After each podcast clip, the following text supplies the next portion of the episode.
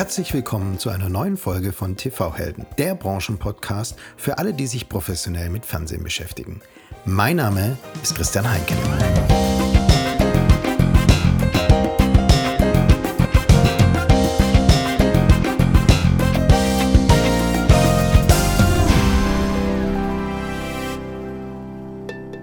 Wir mit unserem heutigen Gast starten, möchten wir kurz unseren Partner Tivo vorstellen. Tivo ist der Spezialist, wenn es um die Individualisierung und Personalisierung des Fernseherlebnisses geht. Denn was nützt das goldene Zeitalter des Fernsehens, wenn die Zuschauer nicht die Inhalte finden können, die sie sehen wollen? In dieser komplizierten Welt wird viel zu viel geblättert, gescrollt und gesucht und viel zu wenig entdeckt und genossen. Deshalb gibt es TiVo. TiVo bringt Konsumenten und ihre Unterhaltung zusammen. Mit TiVo suchen Nutzer weniger und haben mehr Zeit zum Fernsehen und das in einem einzigen integrierten Erlebnis auf jedem Bildschirm. So sorgt TiVo für ein begeistertes Publikum und schafft neue Einnahmequellen. Studios, Sender, Pay-TV-Betreiber oder aber Werbetreibende profitieren als TiVo-Kunden und Partner von den vielseitigen Plattform- und Publikumsanalysen. Das Resultat ist ein höheres Engagement, wachsende Subscriberzahlen und geringerer Churn. Millionen von Haushalten und die weltweit führenden Medien- und Unterhaltungsmarken haben sich bereits für TiVo entschieden. Also geht auf tivo.com für weitere Informationen oder kontaktiert direkt den TV-Helden Matthias Hahn via LinkedIn. Ihr kennt Matthias aus Folge 36 des TV Helden Podcasts.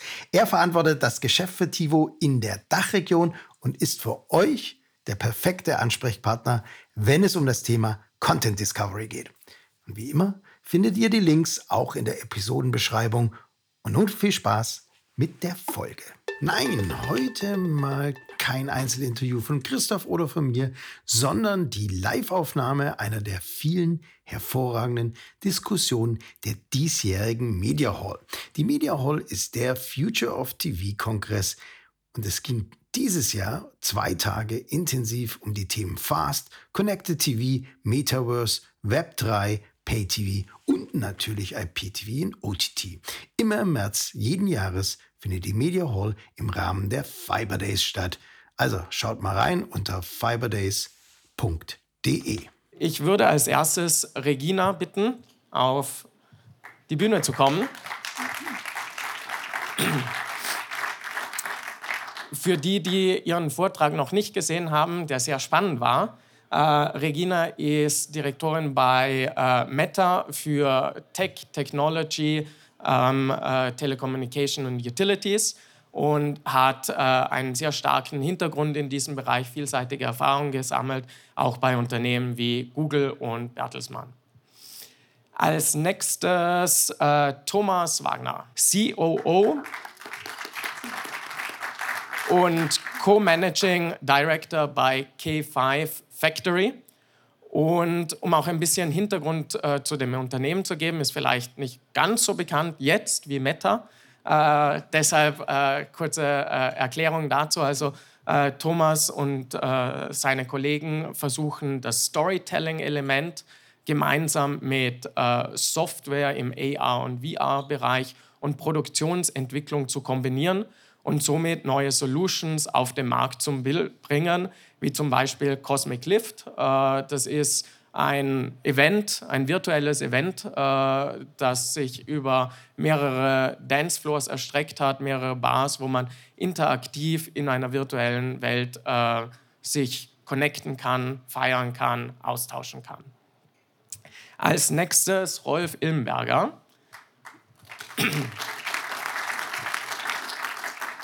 CEO von VR Direct. Auch hier eine kurze Erklärung. Äh, Rolf äh, versucht Unternehmen zu helfen, VR-Experiences zu ermöglichen, äh, entsprechend auch auszutauschen, äh, in solchen Welten zu arbeiten.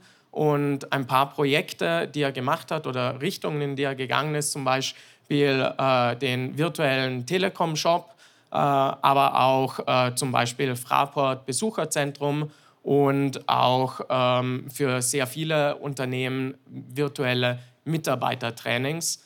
äh, dass man so entsprechend äh, sich fortbilden kann und ähm, in diese Richtung gehen kann. Und als letztes noch, last but not least, Tobias Künkel.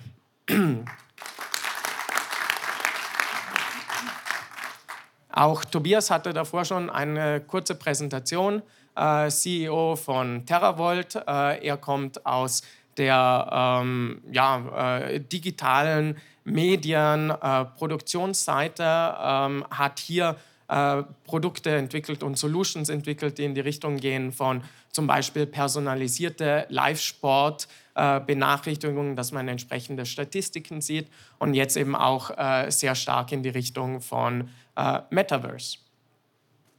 Gut, dann hätte ich mal gesagt, sind wir hier versammelt und äh, können loslegen. Um das Panel zu starten, äh, würde ich mal mit einer ganz einfachen Frage beginnen, die nicht ganz so trivial ist, trotzdem. Ähm, aber ich möchte natürlich, dass ihr im Publikum auch etwas mitnehmt. Und insbesondere wäre mir wichtig eine entsprechende Einordnung des Themas Metaverse äh, mit so Facetten wie zum Beispiel B2B versus BTC. Was ist wichtiger? Wie hat sich das entwickelt? Aber dann auch in eine Richtung von äh, Monetarisierungselementen. Und hier äh, möchte ich als erstes äh, das Thema fragen, was genau ist Metaverse, wenn man es vergleicht ein bisschen mit zum Beispiel Web 3 oder NFTs. Wir hatten schon eine kurze Präsentation drüber, aber ich glaube, ich sehe einige neue Gesichter auch nochmal. Äh, nochmal kurz einen Rahmen darum zu binden. Und vielleicht fangen wir mit den Personen an, die davor noch nicht einen Vortrag gehabt haben. Ähm, und machen wir der Reihe nach äh, äh, Thomas in dem Fall. Ja, hallo zusammen. Ist an, oder? Ja. Die Frage ist wirklich nicht trivial, ähm, weil verglichen zu anderen Dingen wie NFTs oder Blockchain sprechen wir nicht über eine konkrete Technologie, sondern wir sprechen eher über ein Konzept, das sich in ganz viele Lebensphasen und Lebensbereiche übertragen lässt. Und ich fand, äh, du hattest das vorhin in deinem Vortrag eigentlich sehr schön dargestellt, dass es am Ende nicht nur etwas ist, was in einer VR-Brille stattfindet oder etwas, was mit im Bereich der Augmented Reality stattfindet, sondern es ist was, was auch das tägliche Leben am Ende anreichern kann. Das heißt, am Ende auch in dem, wie wir hier zusammensitzen, könnte der Begriff Metaverse irgendwo eine Rolle finden. Das heißt, für mich ist es oder der Begriff Metaverse vielmehr eher ein Konzept, gerade auch in der Abgrenzung zu sehr konkreten Technologien. Ein Konzept, das sich entwickeln wird, in dem sich sehr viele Use Cases ergeben wird. Und die Frage für mich ist immer, was ist der größere Raum, in dem das Metaverse stattfindet? Was ist also der Kontext? Vorne auf dem Chart war zum Beispiel Roblox oben links gestanden. Das ist ein sehr konkreter Kontext. Das ist nämlich eine Gaming-Welt. Das ist eine in sich geschlossene Welt. Und da kann man sehr schön davon sprechen, dass es das auch ein Metaverse ist. Genauso ist aber auch das dieser Raum, in dem wir uns hier zusammenfinden, ein eigener Kontext oder auch was du vorhin erwähnt hattest, das Event, was wir gemacht hatten, war auch ein in sich geschlossener Kontext. Und von dem her, ich würde eher von einem Konzept reden. Relevante Frage ist, was ist der höhere Wert, was ist das höhere, der höhere Kontext und die Welt dahinter und darin findet dann auch entsprechend eine, ein digitales Zusammensein statt gewünscht, dass ich noch ergänze. Also ich schließe mich den äh, Ausführungen im Wesentlichen an. Ähm, ich glaube, das Metaverse ist die Weiterentwicklung dessen, was wir heute als Internet äh, kennen. Ähm, und da wird sich äh, die Reise hinentwickeln. Ähm, das wesentliche Element ist sicherlich, was als Immersion bezeichnet wird, also die stärkere, sage ich mal, ähm, Eindringen des äh, Menschen in irgendwelche digitale Umgebungen, eine stärkere, ähm, eine bessere Interaktion mit digitalen Umgebungen. Das kann über VR sein. Wir haben aber vorhin gelernt, und da schließe ich mich natürlich an, dass VR ähm, beileibe nicht der einzige Weg ist, das Metaverse zu erleben, sondern natürlich auch Augmented Reality oder selbst Earpods oder Wearables oder was auch immer es da geben wird. Ich glaube, die Herausforderung, die wir alle haben, und das merken wir auch jedes Mal, wenn wir darüber reden, ist, dass wir eben über eine Vision sprechen und ähm, die konkret heute noch nicht erlebbar ist. Wir können heute sage ich mal, Basistechnologien, Enabling-Technologien erleben, so wie VR losgelöst, so wie AR losgelöst, so wie Earpods losgelöst. Aber wir können das ganze Konzert dieser Technologien mit äh, auch dem, was hinter den Kulissen stattfindet, Blockchain oder auch Edge Computing und Cloud Computing und so weiter. Wir sehen noch nicht das Zusammenspiel dessen, was äh, passieren muss, damit diese Metaverse-Vision tatsächlich Realität wird. Wir haben vorhin gelernt, Meta Shield auf 2030, das ist schon mal ein Zeithorizont, ja, und ist jetzt nicht wie die Besiedlung des Mars irgendwie äh, im nächsten Jahrhundert, sondern äh, werden wir hoffentlich alle noch erleben 2030. Also es ist schon einigermaßen konkret, finde ich, zumindest so konkret, dass ähm, ich der Meinung bin, jeder, der sich da mit Technologie und Medien und Netzen und so weiter beschäftigt, sich auch heute äh, mit dem Thema schon äh, beschäftigen sollte. Ich glaube, das ist ein guter Punkt. Jeder von uns wird das erleben ähm, in der einen oder anderen Art. Äh, wie genau, wie du ja auch gesagt hast, ist vielleicht noch ein bisschen äh, äh, unsicher. Ähm, dennoch gibt es jetzt, wenn man sich zum Beispiel im Vergleich zum letzten Jahr das Thema anschaut, ein paar Unternehmen, die ein bisschen vielleicht verunsichert sind. Ist es relevant? Was soll man machen? Äh, ist das die Richtung? Ist das quasi der nächste, die nächste Entwicklungsstufe? Ähm, und ich glaube, in, zumindest in diesem Panel ähm, äh, sind wir uns einig, dass es ist etwas Relevantes. Es ist die Richtung, in die es geht. Aber wie würde jetzt zum Beispiel äh, Regina von deiner Seite oder von der Meta-Perspektive ähm, andere Unternehmen auch noch überzeugen? Und was wären die Argumente, dass man sagt, okay, es ist wirklich was äh, Relevantes, mit dem man sich auseinandersetzen muss? Danke, Gabriel. Also als erstes ist oft das Thema Innovation. Also viele Unternehmen, mit denen wir arbeiten, auf, in meinem Fall auf der Werbeseite, wollen sich differenzieren über das Thema Innovation und können sich eigentlich auch sehr gut darauf besinnen, was sie schon für Anwendungen gebaut haben. Die können auch in 2D sein, die müssen ja nicht in 3D sein, die müssen auch nicht eine komplette Plattform äh, bieten. Äh, ich gebe mal ein Beispiel von einem Telco-Unternehmen, mit dem wir arbeiten das schon seit sieben Jahren im Bereich Electronic Beats, Musik oder Fashion unterwegs ist. Und ein, oft ist es ein kleines Projektteam, was an Bord ist. Das sind oft nur zwei oder drei Leute. Und das sind auch nicht immer die IT-VPs oder Entscheider. Das sind auch oft Leute, die ähm, divers sind, die jung sind, die neu im Unternehmen sind, die sich dieses Thema nehmen und übersetzen und irgendwie anreichern und experimentieren. Das stelle ich immer wieder fest. Das muss nicht top-down eingeflogen sein, manchmal ist das so, aber oft ist es auch gut, wenn sich da ein kleines, agiles Team findet. Beispiel E.ON ist ein anderes Beispiel, Energieversorger haben innerhalb von ähm, fünf Monaten für 70.000 Mitarbeiter mit Hilfe von Accenture als Unternehmensberatung eine Anwendung gebaut, die ein komplettes Corporate Training im Internet, im, im Metaverse darstellt. Das ist unglaublich schnell und das funktioniert und äh, es ist wahnsinnig inspirierend. Vielen Dank. Ähm, da, daran anknüpfend eventuell auch ähm, in, in die Richtung von äh, Tobias geschaut. Ähm, du, du kommst ja jetzt zumindest im Vergleich zu ein paar von, von den anderen Panelisten äh, nicht aus, oder du hast schon eine gewisse Historie. Du hast äh, die, die, Medienproduktion davor schon gemacht, die einzelnen Solutions entwickelt. Ähm, für dich ist in diesem Sinne äh, Metaverse eine Weiterentwicklung. Sprich, du warst eine von diesen Firmen, äh, die jetzt Regina auch angesprochen hat, wo in diese Richtung gegangen ist und das für sich selber entwickelt und dann auch anderen auch noch anbietet. Äh, wie, wie siehst du das Thema, wenn ich das jetzt richtig äh, gesagt habe?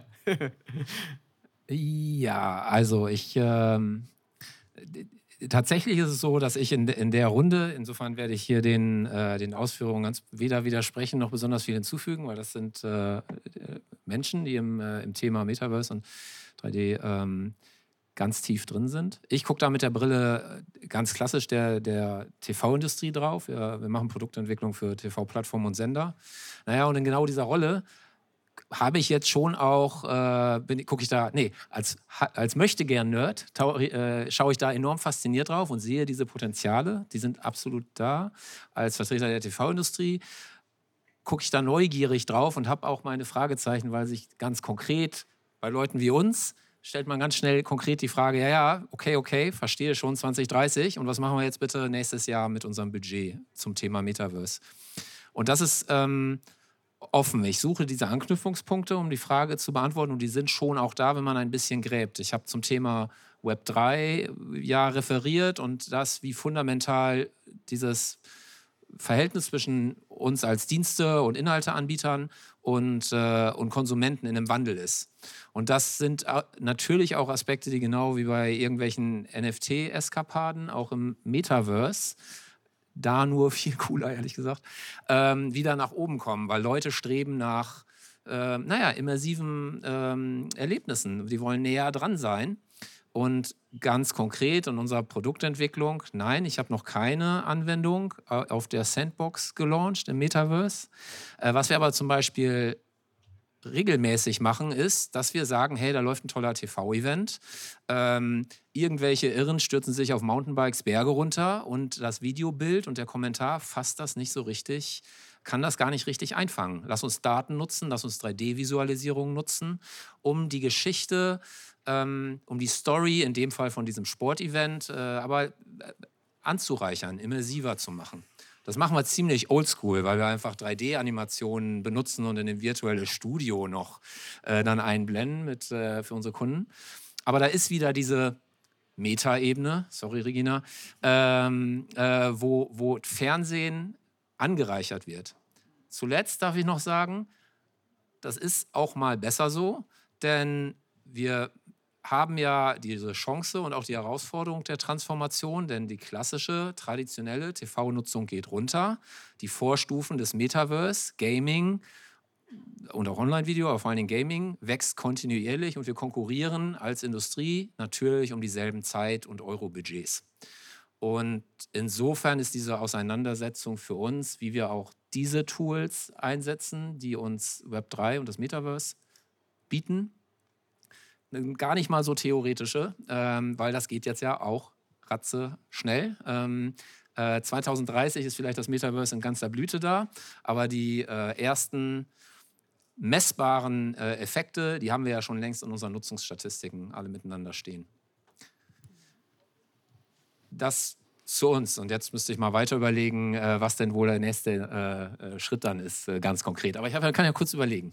Finde ich ein guter Punkt. Äh, ich, ich kann mich erinnern, vor ein paar Jahren hatten wir äh, intensive Diskussionen auch mit Red Bull, weil du angesprochen hast, Leute springen von Klippen runter oder was auch immer in die Richtung von, wie kann man das greifbarer machen. Damals waren es Diskussionen, okay, kann man irgendwie den Puls einbauen, kann man irgendwie noch äh, zusätzlich die äh, Kamera auf dem Helm einsehen und so weiter und so fort. Also ich glaube, dieses, äh, diese Gier nach quasi die, der Sensation dabei zu sein, äh, die ist eine äh, permanente und ich glaube, das ist eine konstante Weiterentwicklung und da hilft äh, Metaverse sicher sehr, sehr viel. Ähm, vielleicht äh, Thomas und, und Rolf in, in eure Richtung. Ähm, ihr entwickelt ja auch sehr tolle äh, Solutions, die ähm, Unternehmen helfen, die beim äh, Privatkonsum äh, das Thema Metaverse entsprechend aufgreifen. Wie, wie seht ihr das? Ähm, was ist da äh, das, was heraussticht und äh, wieso von eurer Perspektive ist Metaverse so relevant? Also ich, ich, muss vielleicht noch mal kurz erklären, ähm, wir entwickeln keine, also wir bei VR Direct, wir entwickeln im engeren Sinne keine Projekte für unsere Kunden, ähm, sondern wir haben eine Software, die große Konzerne nutzen, um selber ihre Virtual Reality Projekte umzusetzen. Ja, also wir enablen unsere Kunden, das sind so Konzerne wie Siemens und Nestle und Porsche, die unsere Plattform nutzen, um ihre VR-Projekte ähm, zu, zu, standardisieren und umzusetzen. Was mittlerweile ein Punkt ist, was bei sehr, sehr vielen Industrieunternehmen jetzt einfach die Zeit ist, dass solche ähm, Plattformen eingeführt werden. Das heißt, das ist mal vorweggeschickt.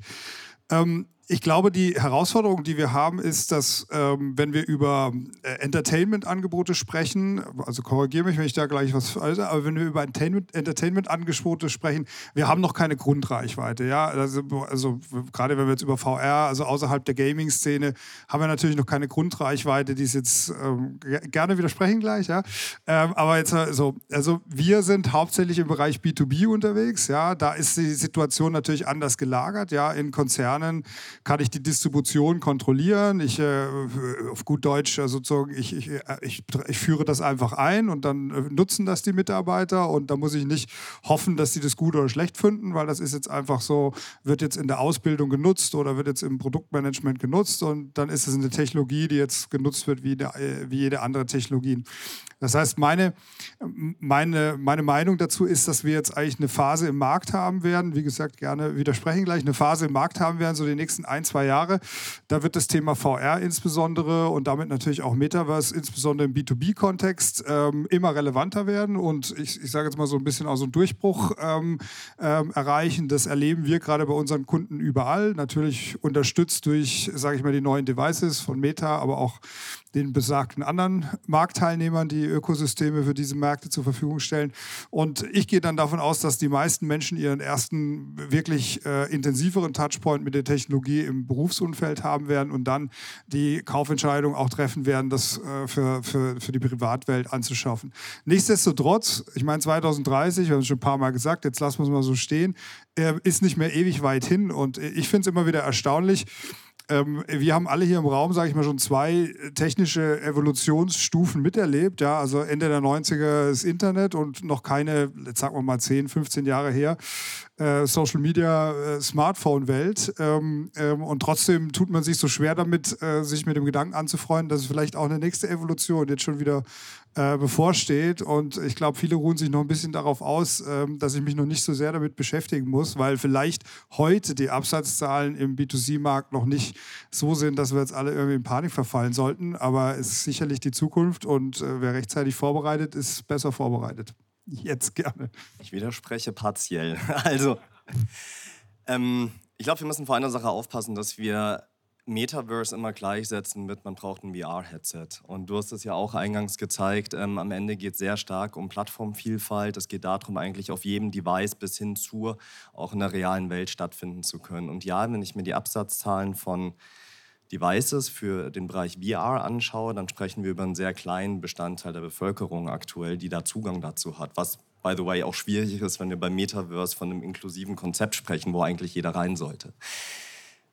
Wenn wir aber mal so überlegen, dass Roblox als eines der größten Metaverses per se zählt, Minecraft genauso genannt wird, sprechen wir von ca. 300, 400 Millionen Nutzern da draußen, die auf diesen Plattformen unterwegs sind, tagtäglich. Und das insbesondere in einer Zielgruppe, an der Stichwort auch wieder Relevanz für die etablierte TV- und Telco-Branche, in einer Zielgruppe, wo genau diese Branche sich gerade schwierig tut, den Zugang zu finden, weil wir sprechen von Kindern und Jugendlichen. Die sind da drin. Also für die ist das das absolute Normale. Das ist deren komplette Denke. Für die stellt sich gar nicht mehr die Frage morgens, schalte ich den Fernseher ein oder gehe ich ins Spiel? Für die ist das komplett klar.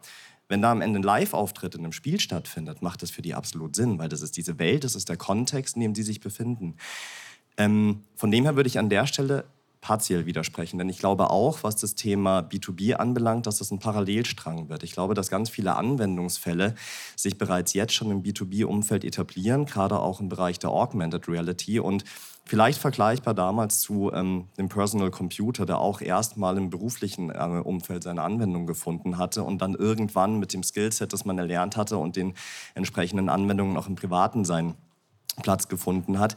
Ich glaube, das ist auf jeden Fall ein Weg, der zutrifft, was die Devices anbelangt. Ähm, vor dem Konzept Metaverse hingegen glaube ich ganz stark an den Entertainment-Fokus und den B2C-Fokus zuerst. Ich würde da gerne noch mal ergänzen. Ich glaube, dass viele Unternehmen jetzt schon erste Schritte gehen können, die wir von Meta-Seite auch immer empfehlen, sozusagen die Brücken zu bauen zwischen unserem jetzigen Internet und dem, was die Fortsetzung davon sein wird, nämlich das Metaverse. Und Beispiele dafür sind einfach, du hast es auch angesprochen, Storytelling, Community bauen und Commerce. Also wenn ich jetzt ein E-Commerce-Anbieter bin und ich baue mir meinen virtuellen Shop als Extension meines äh, physischen Shops oder meines ganz normalen Online-Shops, ist das ein Beispiel, dass ich Live-Shopping-Angebote mache, dass ich Kunden in meinem Shop mit virtuellen Gütern abhole. Das machen auch viele Telcos.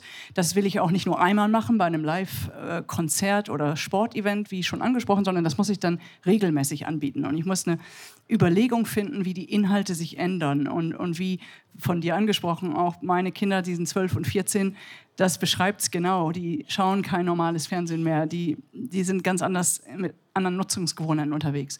Und das Beispiel Storytelling, da gibt es auch einfache Beispiele, wo man mit AR-Filtern experimentieren kann als Unternehmen, als Brand. Ähm, und wo man sich anschaut, wie die Inhalte sich verändert haben, wie ich auch vorhin gezeigt hatte, von Text, den Leute auf Facebook als Plattform gepostet haben. Am Anfang dann waren es Fotos, dann waren es Videos und jetzt sind es immersive Inhalte, die die Leute bevorzugen. Und die, diese Sprache muss ich anfangen zu verstehen, sozusagen bilingual werden. Weil wenn ich die Sprache der Nutzer als Entertainment-Anbieter verstehe, dann habe ich eine ganz andere Relevanz. Und da kann man ganz viel ausprobieren, auch ohne Brillen und auch ohne sieben oder zehn Jahre warten zu müssen.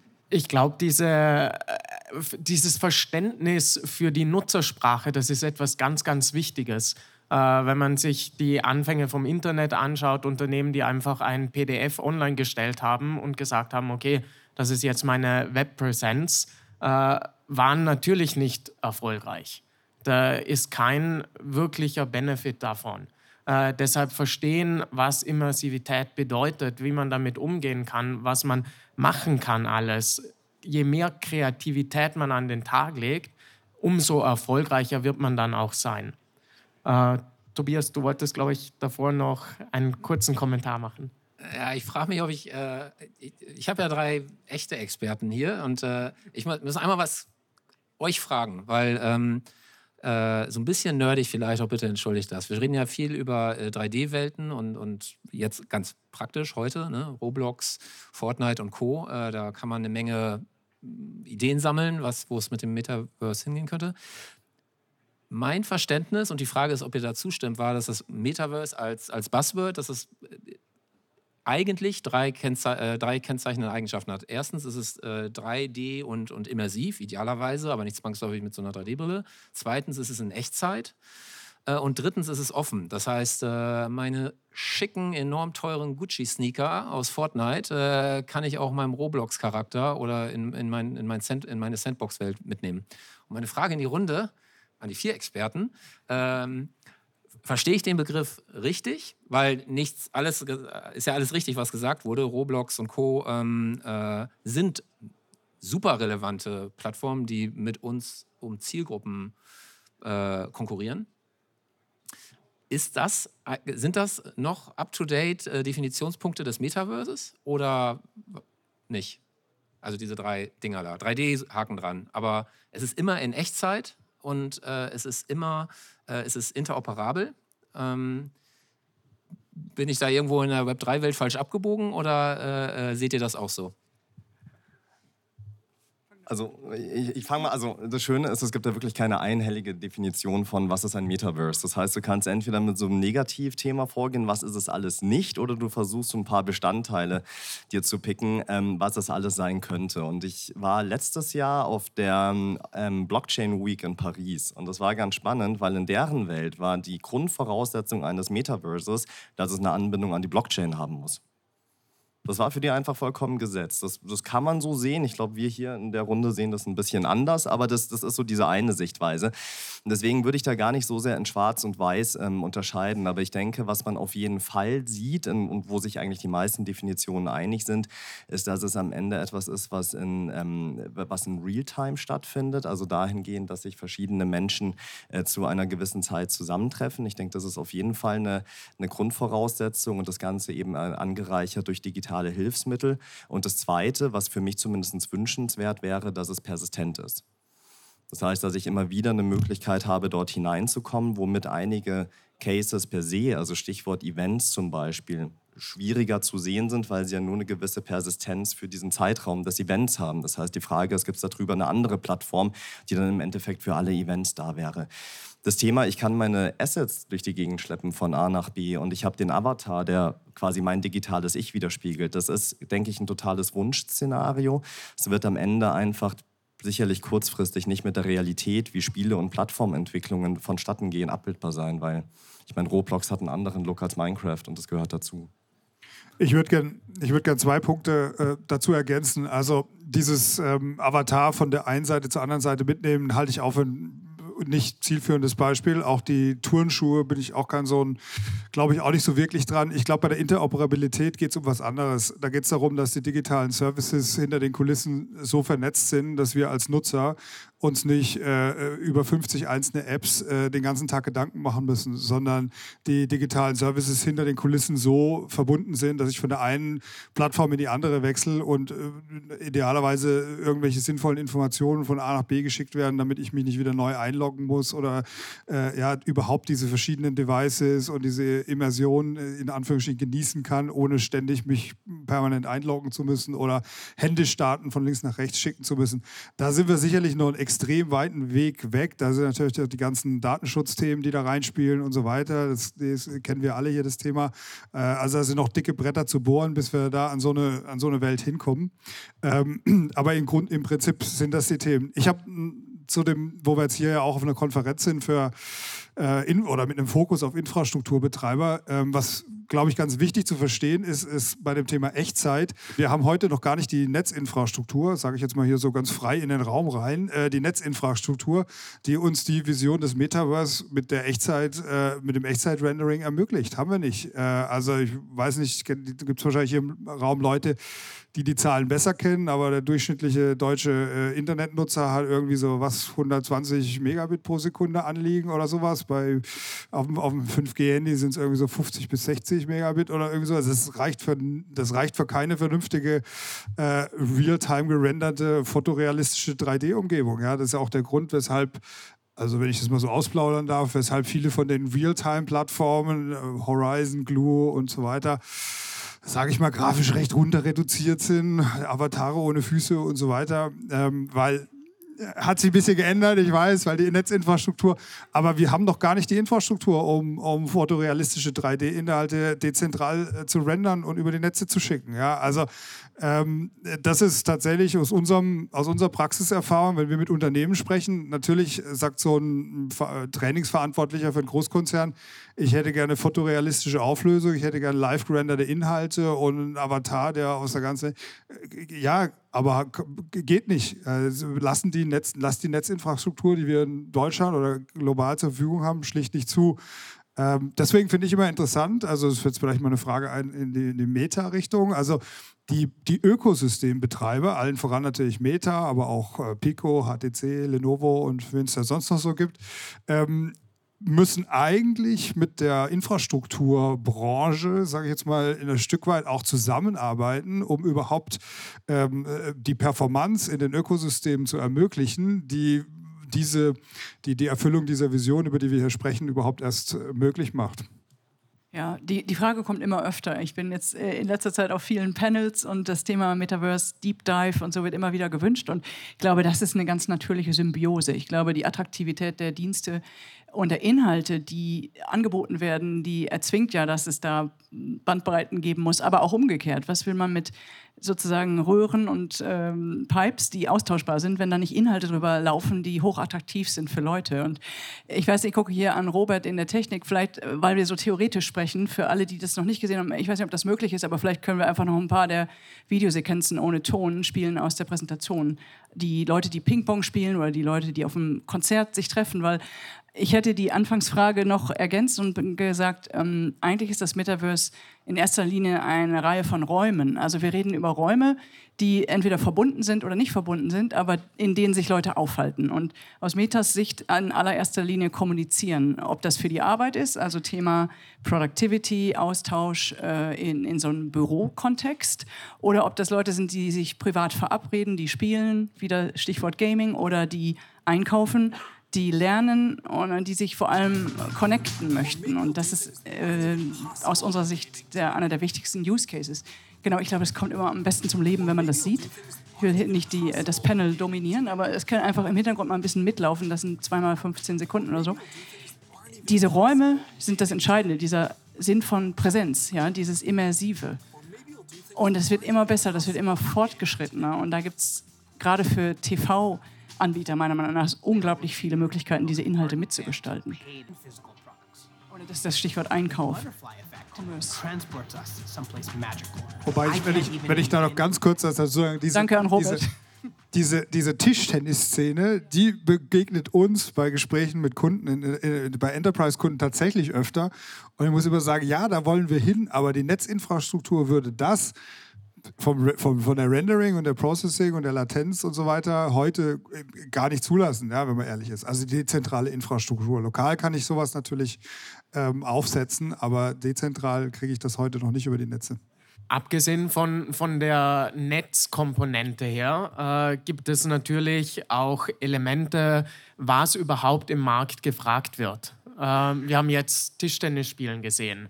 Ähm, davor hatten wir auch schon Digital Twins einmal kurz angesprochen gehabt. Äh, das heißt, meine nächste Frage würde ein bisschen in die Richtung gehen von B2B versus B2C. Ähm, insbesondere, glaube ich, letztes Jahr, um das ganze Thema Metaverse zu pushen, ist man sehr, sehr stark äh, in die Richtung von äh, Consumer Metaverse gegangen, also B2C, weil es einfach attraktiver ist. Man kann sich darunter etwas vorstellen. Äh, es ist äh, so, so wie jetzt hier auch in diesen Videos einfach etwas, was, ja, das, das möchte man auch. Wie, wieso nicht? Ähm, wenn man jetzt die Entwicklung dieses Jahr anschaut, äh, ist das Gefühl zumindest, wenn man äh, anschaut, was in Medien kommuniziert wird, ein bisschen rücklaufend und Themen wie Digital Twin, also auf der B2B-Seite insbesondere, immer mehr und mehr im Vordergrund. Ähm, Deshalb ähm, vielleicht Thomas an dich, du hast jetzt schon schön, schön genickt, äh, die, die Frage, äh, wie, wie siehst du äh, diese Perspektive? Was ist quasi der dominante Treiber? Ist es eher in die B2B oder in die B2C-Richtung? Ich hatte es vorhin ja schon mal kurz touchiert. Ich glaube, es ist eher so eine Entwicklung, die parallel vonstatten geht. Wir haben, was die B2C-Seite anbelangt, so ein kleines Problem, das nennt sich Corona. Corona hatte, finde ich, ganz viele virtuelle Events und ähnliches wahnsinnig forciert und gefördert und gepusht. Und das war während Corona war das auch total toll. Was damit allerdings so ein bisschen weggeblieben ist, war zu überlegen, wie schaut denn sowas eigentlich aus, wenn man es wieder in eine Post-Corona-Zeit übersetzt, weil dann hat eigentlich keiner Lust, so eine Veranstaltung wie hier komplett virtuell zu machen, sondern es ist eher die Frage, wie kann man das symbiotisch verbinden. Also wie kann man so eine Art hybrides Event schaffen? Das heißt, ähm, ja, also natürlich waren die letzten Jahre sehr geprägt davon, dass der B2C Markt sehr gepusht wurde. Ich glaube auch vor allem wegen Corona. Ähm, und jetzt sind wir an dem Punkt angelangt, wo wir uns wirklich über ja, nachhaltige Use Cases auch Gedanken machen müssen. Und ich ähm, glaube, nachhaltiger Use Case kann nicht sein, einfach nur irgendwo ein Stückchen Land zu kaufen und zu sagen, ich habe jetzt hier einen PR-Case gemacht, sondern die Frage ist, was machen denn die Menschen dann in diesem Land, in diesem Raum am Ende? Und das sind genau die Fragen, die man sich stellen muss und die man sich für seine Zielgruppe stellen muss und auch von einem strategischen unternehmerischen Ziel. Nur am Ende sind es eigentlich immer Nutzer, egal ob im B2B oder B2C-Kontext. Und die Frage ist, was ist der Anwendungsfall? Ich kann auch noch gerne was da ergänzen. Und zwar B2B finde ich einen unglaublich spannenden Case. Und gerade hier auf der Messe, wo wir, einige haben gesagt, dass es unten mehr um Schaufel und Bagger geht und hier geht es mehr um Entertainment-Inhalte. Aber ich finde die Symbiose super interessant, weil ich habe lange im Ausland gelebt und gearbeitet, über 15 Jahre und bin seit anderthalb Jahren zurück in Deutschland, bin in Berlin und bin äh, von meinem Büro aus sehe ich auch wirklich viele Regierungsgebäude. Und ich weiß, dass die, äh, unsere Regierung vor allem sich für das in, industrielle Metaverse interessiert.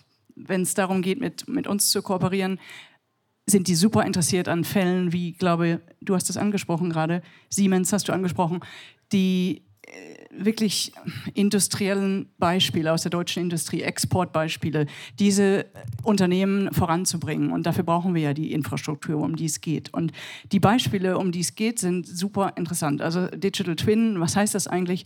Es geht darum, Dinge zu simulieren, ohne Risiko zu haben und ohne Kosten zu haben in der gleichen Form. Ich, ich mir fallen so viele Use Cases ein.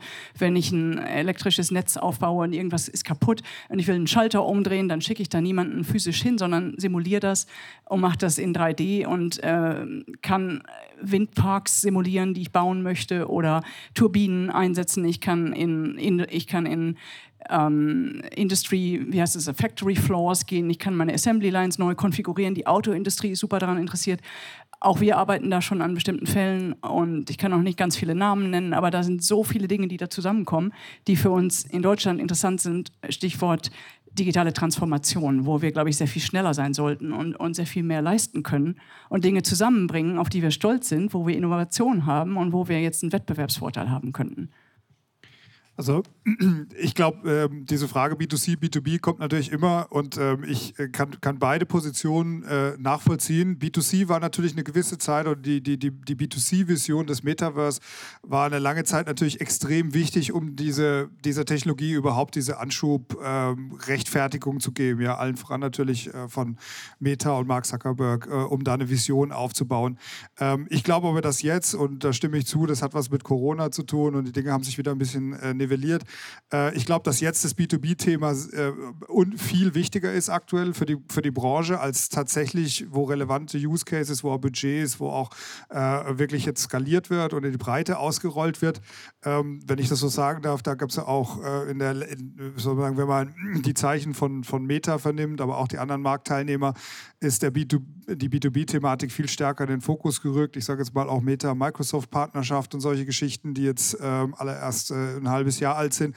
Also wir erleben bei uns, wie gesagt, wir machen ausschließlich äh, eigentlich B2B, dass praktisch jedes größere Unternehmen ähm, äh, in irgendeiner Form sich mit äh, diesen Anwendungsfällen beschäftigt. Da geht es ganz viel um Aus- und Weiterbildung, Sicherheitsschulung, solche Geschichten. Digital Twin ist schon gefallen, virtuelle Touren, virtuelle Showrooms, aber auch Produktgeschichten bis hin jetzt immer mehr auch Richtung Kundenschnittstelle, also so Sales und Marketing äh, Use Cases, also ganz, ganz breit gefächert. Tatsächlich sind es bei vielen Unternehmen noch so ganz operative äh, Fragen, die, ähm, die, die wirklich breiten Rollout äh, hindern, nämlich zum Beispiel, äh, dass also bei sehr großen deutschen Konzernen, wir, wir sind dann sehr nah dran, ich will jetzt keinen Namen nennen, gibt es noch gar keine VR-Headsets, die vom Einkauf offiziell gelistet sind, ja, weil Datensicherheitsfragen und Kameras und äh, wie kann man den Akku tauschen und so weiter. Also das heißt, wir sind noch in so einer, in so einer ganz frühen Phase, wo so ganz operative Probleme äh, äh Leute in den Fachabteilungen daran hindern, jetzt einfach mal zehn Headsets zu kaufen oder 100 oder 1000 und einfach mal loszulegen. Und das, glaube ich, wird jetzt dieses Jahr, äh, ich weiß, die großen äh, Ökosystembetreiber arbeiten damit Hochdruck dran, sage ich mal, compliant zu werden mit den Anforderungen der, der großen Konzerne. Ja, ähm, auch äh, Apple weiß das natürlich, deswegen wollen sie jetzt äh, unbedingt äh, dabei sein, weil dieser Markt, sage ich mal, im B2B-Bereich jetzt dann auch in den nächsten 12, 18 Monaten so ein bisschen verteilt wird, sage ich mal. Ja, also so eine Grundsatzentscheidung, was weiß ich, bin jetzt ein Automobilkonzern und entscheide mich mit äh, Meta zu weiterzumachen oder mit HTC oder mit Lenovo oder mit Apple. Die Entscheidungen werden jetzt in den nächsten 12, 18 Monaten getroffen und dann ist das auch erstmal eingeloggt. Dann wird man bei den großen Konzernen nicht drei Monate später diese Entscheidung wieder revidieren. Das heißt also, da wird jetzt in den nächsten Monaten unglaublich viel passieren und dann werden wir auch eine Grundreichweite von, von, von Headsets und Ökosystemen in Konzernen haben, die dann endlich rechtfertigen, da auch richtig in die Content-Entwicklung und in das Storytelling zu investieren. Also ich glaube, das wird jetzt so die nächsten äh, ein, zwei Jahre prägen. Ich glaube, das äh, Entwickeln von diesem Ökosystem, das ist wirklich das A und O momentan, um, um dieses Thema weiter voranzubringen.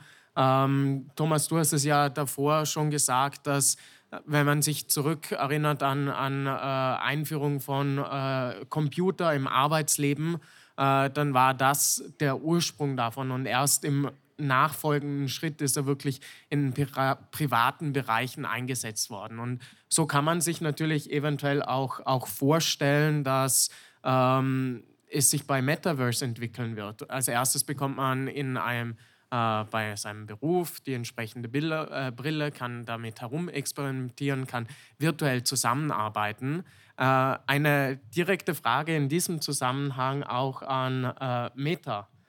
Arbeitet ihr tagtäglich mit äh, virtuellen Brillen? Lebt ihr dieses Beispiel vor?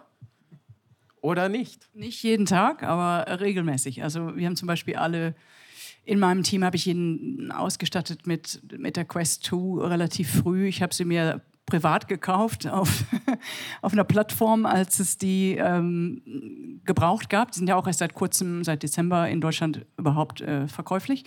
Und ja, wir machen damit Experimente. Wir, wir laden uns gegenseitig in Meetings ein, machen Horizon Workrooms, äh, sitzen alle in einem virtuellen Raum, ändern den äh, das Setup. Wir schauen dann raus und haben einen Ozean vor uns und dann wechseln wir die Plätze.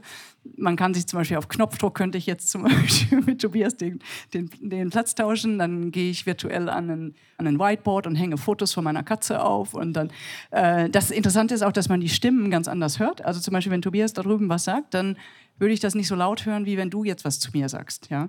Und dann kann ich meinen Avatar verändern. Ähm, dann äh, kann ich danach äh, Meeting Notes rumschicken. Also das sind ganz frühe Experimente, aber äh, ganz in jedem Büro bei uns steht so ein Innovation Playground. Das ist einfach eine große Truhe und da sind zwölf Brillen drin und ich kann jetzt nicht sofort auf Knopfdruck jeden Kunden, der das möchte, mit einer, ähm, mit einer Demo ausstatten und sagen, komm einfach rüber, in drei Stunden machen wir eine kleine Demo. Aber wir machen das ganz, ganz viel. Wir kriegen so viele Anfragen, auch von Parteien, die Grünen, die, was weiß ich, CDU, SPD kommen alle zu uns und wollen das ausprobieren.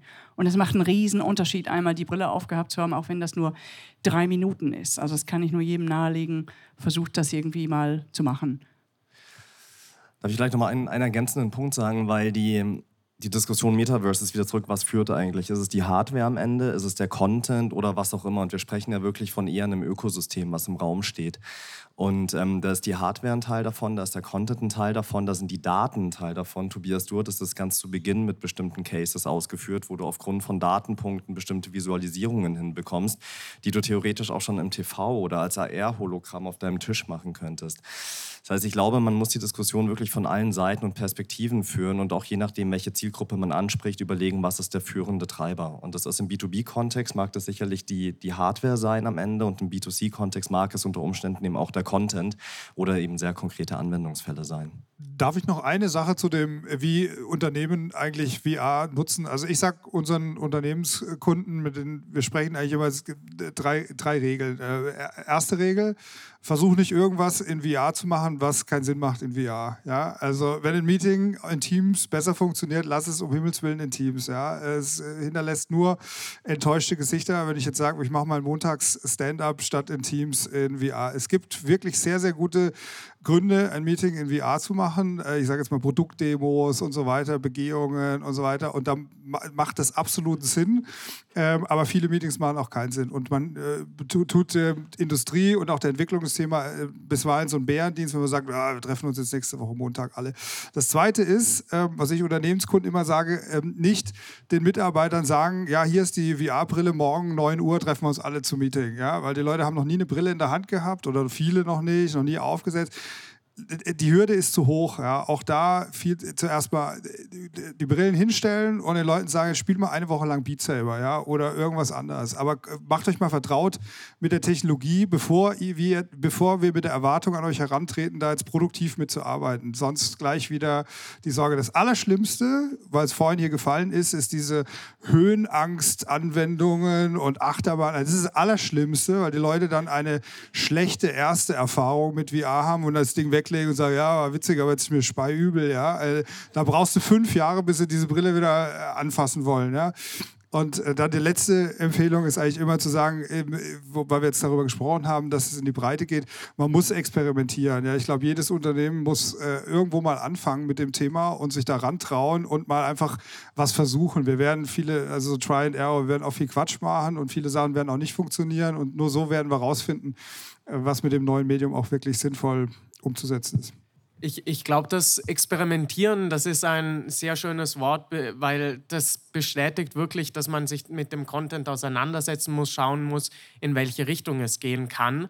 Aber jeder hier beim Unternehmen ist natürlich nicht nur daran interessiert, äh, sondern möchte unterm Strich irgendwann auch mal Geld damit machen können. Äh, jetzt haben wir vier Personen von vier unterschiedlichen Unternehmen. Deshalb noch eine abschließende Frage von meiner Richtung. Ähm, wie sieht es denn aus mit äh, Monetarisierungsmöglichkeiten? Äh, wenn man jetzt so Use Cases hat wie Tischtennis spielen, dann kann man natürlich konkreter werden mit Trainingsmöglichkeiten, Digital Twin Möglichkeiten, sonstige Solutions. Wie seht ihr das ganze Thema? Ähm, wie kann man damit auch, und das ist dann auch vielleicht als Hilfestellung an das Publikum, äh, entsprechend äh, Monetarisierungswege äh, sehen und einschlagen? wollte auch noch eben ergänzen zu Rolf, dass man viele Firmen leihen sich Brillen einfach mal auf, bei Grover als Beispiel leihweise ein paar Wochen und vergeben die an ihre Mitarbeiter und testen. Und Stichwort Monetarisierung ist ein schwieriges Thema. Das werde ich ganz oft gefragt und da gibt es keine direkte Antwort. Das ist, wir sind noch ganz am Anfang. Wie gesagt, wir sind irgendwo zehn Jahre entfernt von, dem, von der Vision. Aber es gibt zwei Sachen. Ich glaube, Unternehmen können einerseits First Mover sein, Thema Brand und innovativ sein, ihre Audience schon mal irgendwo abholen. Und wenn das nur ist, dass ich irgendwie einen virtuellen Raum anbiete, zu einem Live-Konzert einlade, zu einem Sportevent, dass ich signalisiere, ich bin dabei und ich, ich kann mich umstellen auf diese neuen Content-Anforderungen. Und dann gibt es das Thema virtueller Merchandise, also Stichwort Kommerz, wenn ich einen virtuellen Shop anbiete. Das machen auch schon einige Telcos und die äh, verkaufen sozusagen da regelmäßig äh, Merchandising. Und wenn das nur T-Shirts sind mit dem Firmenlogo drauf. Und wenn ich das geschickt mache, und das nicht nur einmal mache, sondern regelmäßig mache, dann baue ich mir irgendwo so eine Art Zuhörerschaft auf und, und signalisiere, dass ich da bin und, und nehme Brand-Effekte mit. Also wenn man Brand-Effekte als Monetarisierung so messen möchte, hat man da, wenn man innovativ ist und einfache Dinge so als Brücke in das Metaverse übt, Stichwort AR-Filter, AR-Group-Calls oder virtuelle Shops, habe ich da schon mal einen Fuß in der Tür. Ja, also dem würde ich mich, würde ich mich soweit anschließen. Ich denke, in der Übergangsphase gibt es vor allem Use Cases, die eher dazu dienen, bestimmte bestehende Geschäftsmodelle auch weiter anzureichern. Also Stichwort AR-Filter und Co., die einfach ein Community Engagement forcieren, was sich dann hinten raus auch wieder ein Stück weit monetarisiert. Wenn wir über ganz eigene Welten sprechen, dann gibt es eigentlich ein klares Learning aus dem Gaming heraus, dass einfach jede Welt sowieso ihre eigene Ökonomie am Ende schafft. Wenn ich jetzt nur wieder die B2C-Seite kurz nehme und das heißt, innerhalb dieser, innerhalb dieser, dieser eigenen Ökonomie werden sich neue Regeln dann noch wieder finden, sei es über den Verkauf von virtuellen Gütern, sei es über schnelleres Erreichen von irgendwelchen ähm, Zielen oder ähnlichen Sachen. Also da finden sich dann immer abhängig davon, wie diese Welten, wie dieser Kontext aufgebaut ist, auch die richtigen, richtigen Wege. Last but not least, wenn man im B2C-Kontext einen Case geschaffen hat, der wirklich auf Reichweite zielt, greifen natürlich auch die ganz alten Monetarisierungsmechanismen wieder, die auf TKP-Basis fußen, die auf Affiliate oder ähnliches spielen, weil wenn die Reichweite erstmal da ist, lässt sie sich in der Regel auch über die alten Wege monetarisieren. Ähm, genau, also ich sag mal, das ist so eine typisch äh, deutsche oder äh, deutschsprachige Herangehensweise, schon bevor die Technologie überhaupt eine Breite genutzt wird, sozusagen die große Monetarisierungsfrage zu stellen. Das erinnert mich ein bisschen an meine äh, Zeit vor zehn Jahren bei einem großen deutschen Fernsehsender, wo wir über die Monetarisierung der Paywood-Plattform so lange diskutiert haben, bis Netflix und Amazon den Markt übernommen hatten. Ja? Und dann, äh, also das ist so, ein, so eine sehr verkopfte Herangehensweise, bevor wir überhaupt über Geräte, Inhalte und Nutzung. Äh, die Realität aber, um die Frage trotzdem ein bisschen konkreter zu beantworten, bei uns, äh, bei unseren Anwendungsfällen, bei uns auf der Plattform ist die Monetarisierung eher oder kommt der äh, ROI bei den Projekten eher über Kosteneffizienz. Also wenn wir über Trainingsanwendungen sprechen oder virtuelle Geschichten oder so virtuelle Showrooms und so weiter, da werden in der Regel eher die tatsächlichen Kosten dagegen gerechnet, Reisekosten, physische Trainerkosten und so weiter. Und da kannst du dann mit VR-Anwendungen eigentlich relativ schnell einen sehr, sehr guten äh, ROI hinkriegen. Ist jetzt kein Umsatzplus, aber für die Unternehmen trotzdem schön. Also B2B, da habe ich heute gelernt, dass äh, äh, wir in jedem anständigen Goldrausch die Schaufel- und Jeansverkäufer offensichtlich monetarisieren. Das wären Infrastrukturanbieter und die Nvidias dieser Welt. Das ist ja schon mal was. Ähm, Im B2C-Bereich haben wir ja schon längst wahnsinnige Monetarisierungsformen, denn wenn ich das richtig im Kopf habe, geben Menschen jedes Jahr zweistellige Milliardenbeträge aus äh, für Ingame-Items. Also unsere digitalen Identitäten sind uns wichtig. Und wir wollen da, äh, wollen die pflegen und die Zahlungsbereitschaften für alles Mögliche, sowohl für Outfit, für mich zu repräsentieren, als auch irgendwelche Funktionen zu haben. Ich bleibe jetzt mal beim Thema Spielen und offensichtlich ist das ja auch eine Form von Metaverse. Das ist schon längst da. Und zwar immer noch in quasi gehandicapter Form, denn es sind ja nur geschlossene Welten, die alle auch ihre funktionalen Grenzen haben. Da gibt es ganz offensichtlich sehr, sehr große Zahlungsbereitschaft, indem ich den Leuten einfach ihre Sneaker verkaufe. Ich bin ein bisschen vereinfache das. Ich habe noch eine Statista-Eigenuntersuchung äh, gefunden und die behaupten, um damit jetzt auch mal auf, äh, vielleicht zu schließen, dass jetzt gerade 50 Milliarden äh, mit dem Metaverse umgesetzt werden und in 2030 wären es doch angeblich 500 Milliarden mit E-Commerce, Gaming, Health und Work. Naja, das äh, das ist ja mal spannend. Äh, also holen wir es uns, oder? Ich, ich finde, das war ein sehr, sehr schöner Abschluss von dir. Und ich hoffe, im Publikum konnten wir wenigstens den ein oder anderen überzeugen bezüglich der initialen Frage, die ich gestellt habe, äh, ob ihr eher bullish oder auf der bearish Seite seid. Und ich hoffe, hier, äh, ihr konntet etwas mitnehmen.